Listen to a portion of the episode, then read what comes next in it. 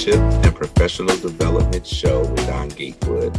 And today we're going to be talking about delegation as a manager, more specifically, effective delegation. Because if you are a manager or if you expect to be one soon, one of the most important aspects is delegating tasks. Simply put, delegation is giving someone authority or responsibility to oversee assignments, tasks, and other duties. For example, imagine that your organization needs a consultant, but there's research that needs to be done in order to identify the best consultant. Instead of you doing that job, imagine giving that job to someone else on your team to do. And that's simply what delegation is. And it seems like it would be a really simple thing to do. But actually, delegation isn't always easy, especially for newer managers. Oftentimes, newer managers are used to doing the job alone, not used to having a team to manage and to give responsibilities to. So instead of delegating tasks, they may decide to do them themselves because maybe they feel more confident in their work style versus the team. Maybe they are less interested in giving someone the work because they want to have the satisfaction of give getting it done. Or there may be other reasons like trust, where the manager doesn't feel confident that the team can get it done. But regardless of whatever the reasons are, in the long run, this isn't a winning strategy. In order for a team to be effective and efficient, delegation absolutely must occur. But there are some steps that every manager must consider to determine if a task is indeed a good task to delegate. For example, management specific tasks. There are certain tasks that are very specific to management, like evaluation of the team there's absolutely no way that you can delegate someone on the team completing the evaluations because only the manager should be completing such a task. Secondly, confidentiality. Managers oftentimes have responsibilities and tasks that are confidential. Perhaps it has something to do with budgets or even layoffs within the organization. So, this isn't the type of task that you will be able to delegate because it's confidential. And imagine information that's supposed to be confidential leaked because you gave the responsibility for someone on your team to do.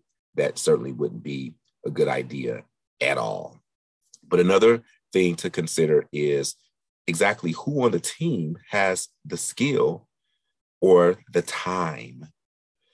And when I talk about the skill, there are some people who are interested and have the skill set that are very much so needed to get the job done. And so making sure that you're connecting the right talent with the assignment is key to a successful delegation, but also considering time.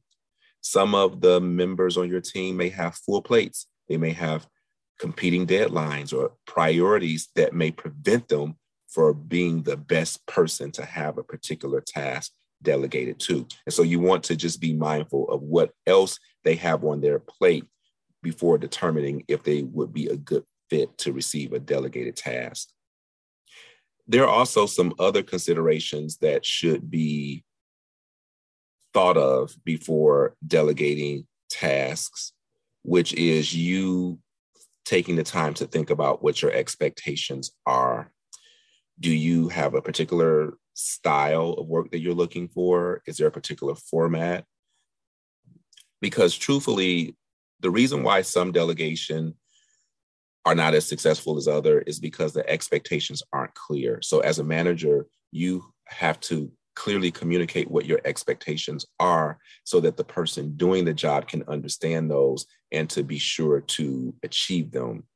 Because if that isn't the case, what ultimately happens is frustration you, the manager, are, frustrated because you've received an assignment that isn't up to standard, but the team member is frustrated because they never knew what the standard was to begin with.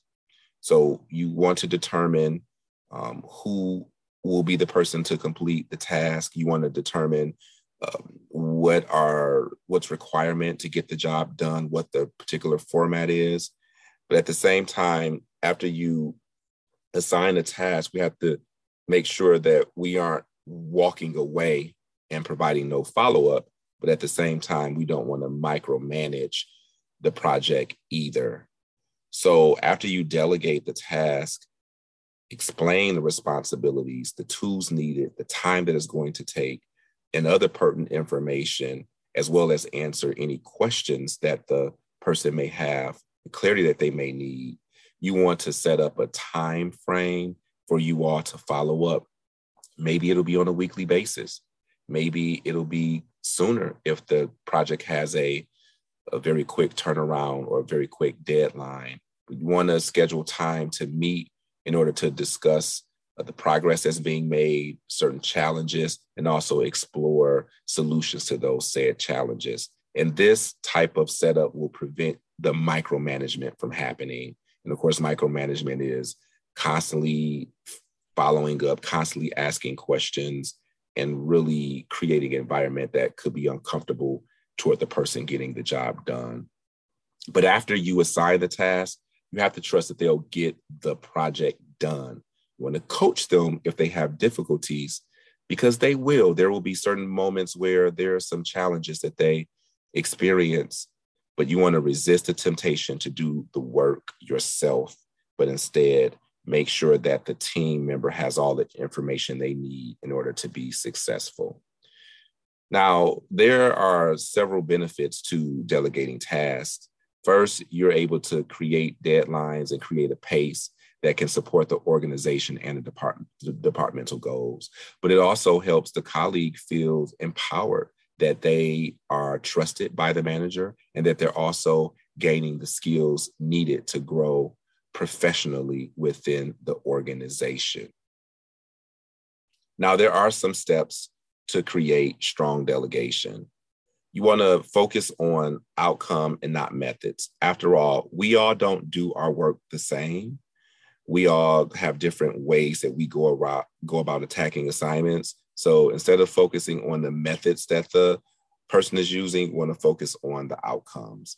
Definitely want to make sure that you remain open for any questions that they may have regarding the project. And I would suggest that after you assign the task to the person on your team, that you ask them to repeat what they understood um, or repeat what they understand the assignment to be. That way, you understand what they heard because sometimes when you say things, people don't always understand it the way you stated it or the way you believe that you stated it. So having them summarize the assignment can be very helpful to a mutual understanding.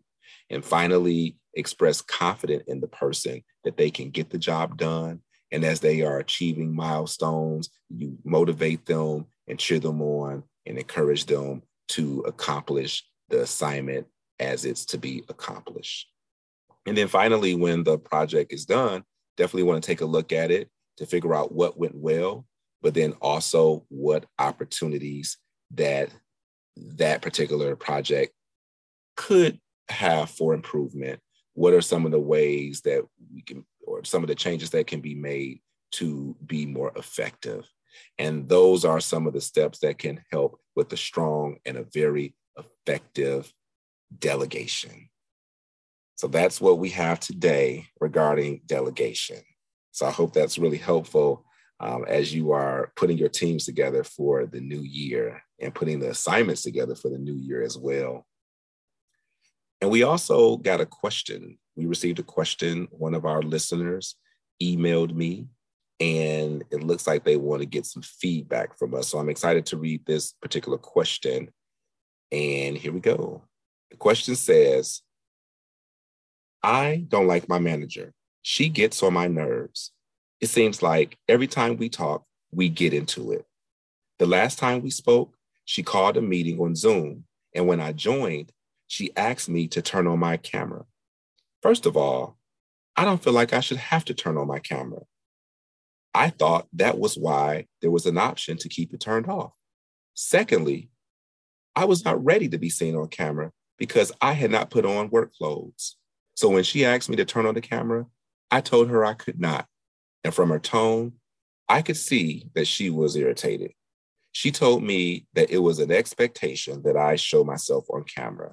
And I told her that I had no awareness of this expectation and that I did not feel comfortable with turning it on.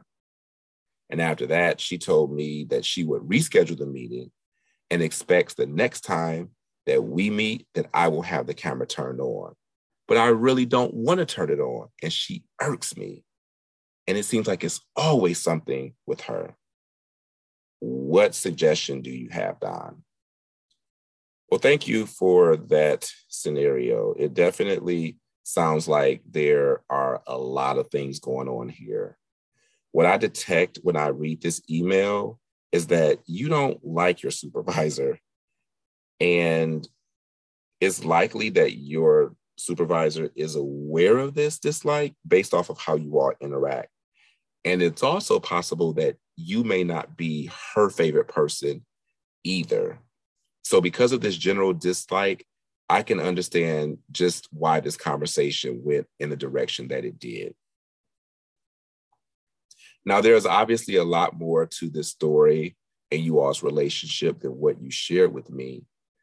But I do want to say this this is your place of employment, this is where you work. And because of that fact, I recommend that you make every attempt to do what your supervisor asks you to do, especially if the request is reasonable. As a direct report, if you don't do this, not only will this lead to continued conflict, but it may also possibly lead to a situation where it's elevated to human resources. And even worse, your job could be in jeopardy. So, being in more conflict will only make your experience within the department worse. And that's something that you absolutely want to consider as you're making your decision as to how you want to move forward.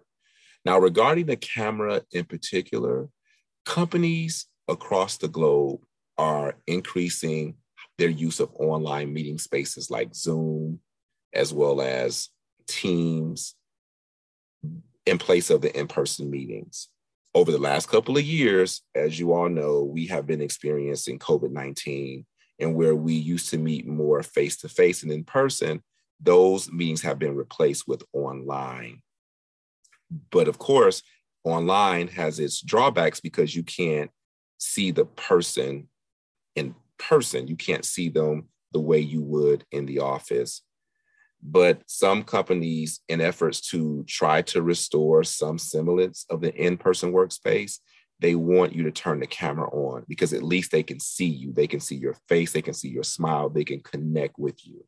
And so that's the reason why many companies are pushing for you to turn the cameras on. And with this being said, though, I can understand that you don't want the camera on, but the request is reasonable. And in many cases, it's a company policy. And failure to follow this directive may be a violation. It may be deemed as an insubordination, and it could lead to more trouble that you don't want for yourself.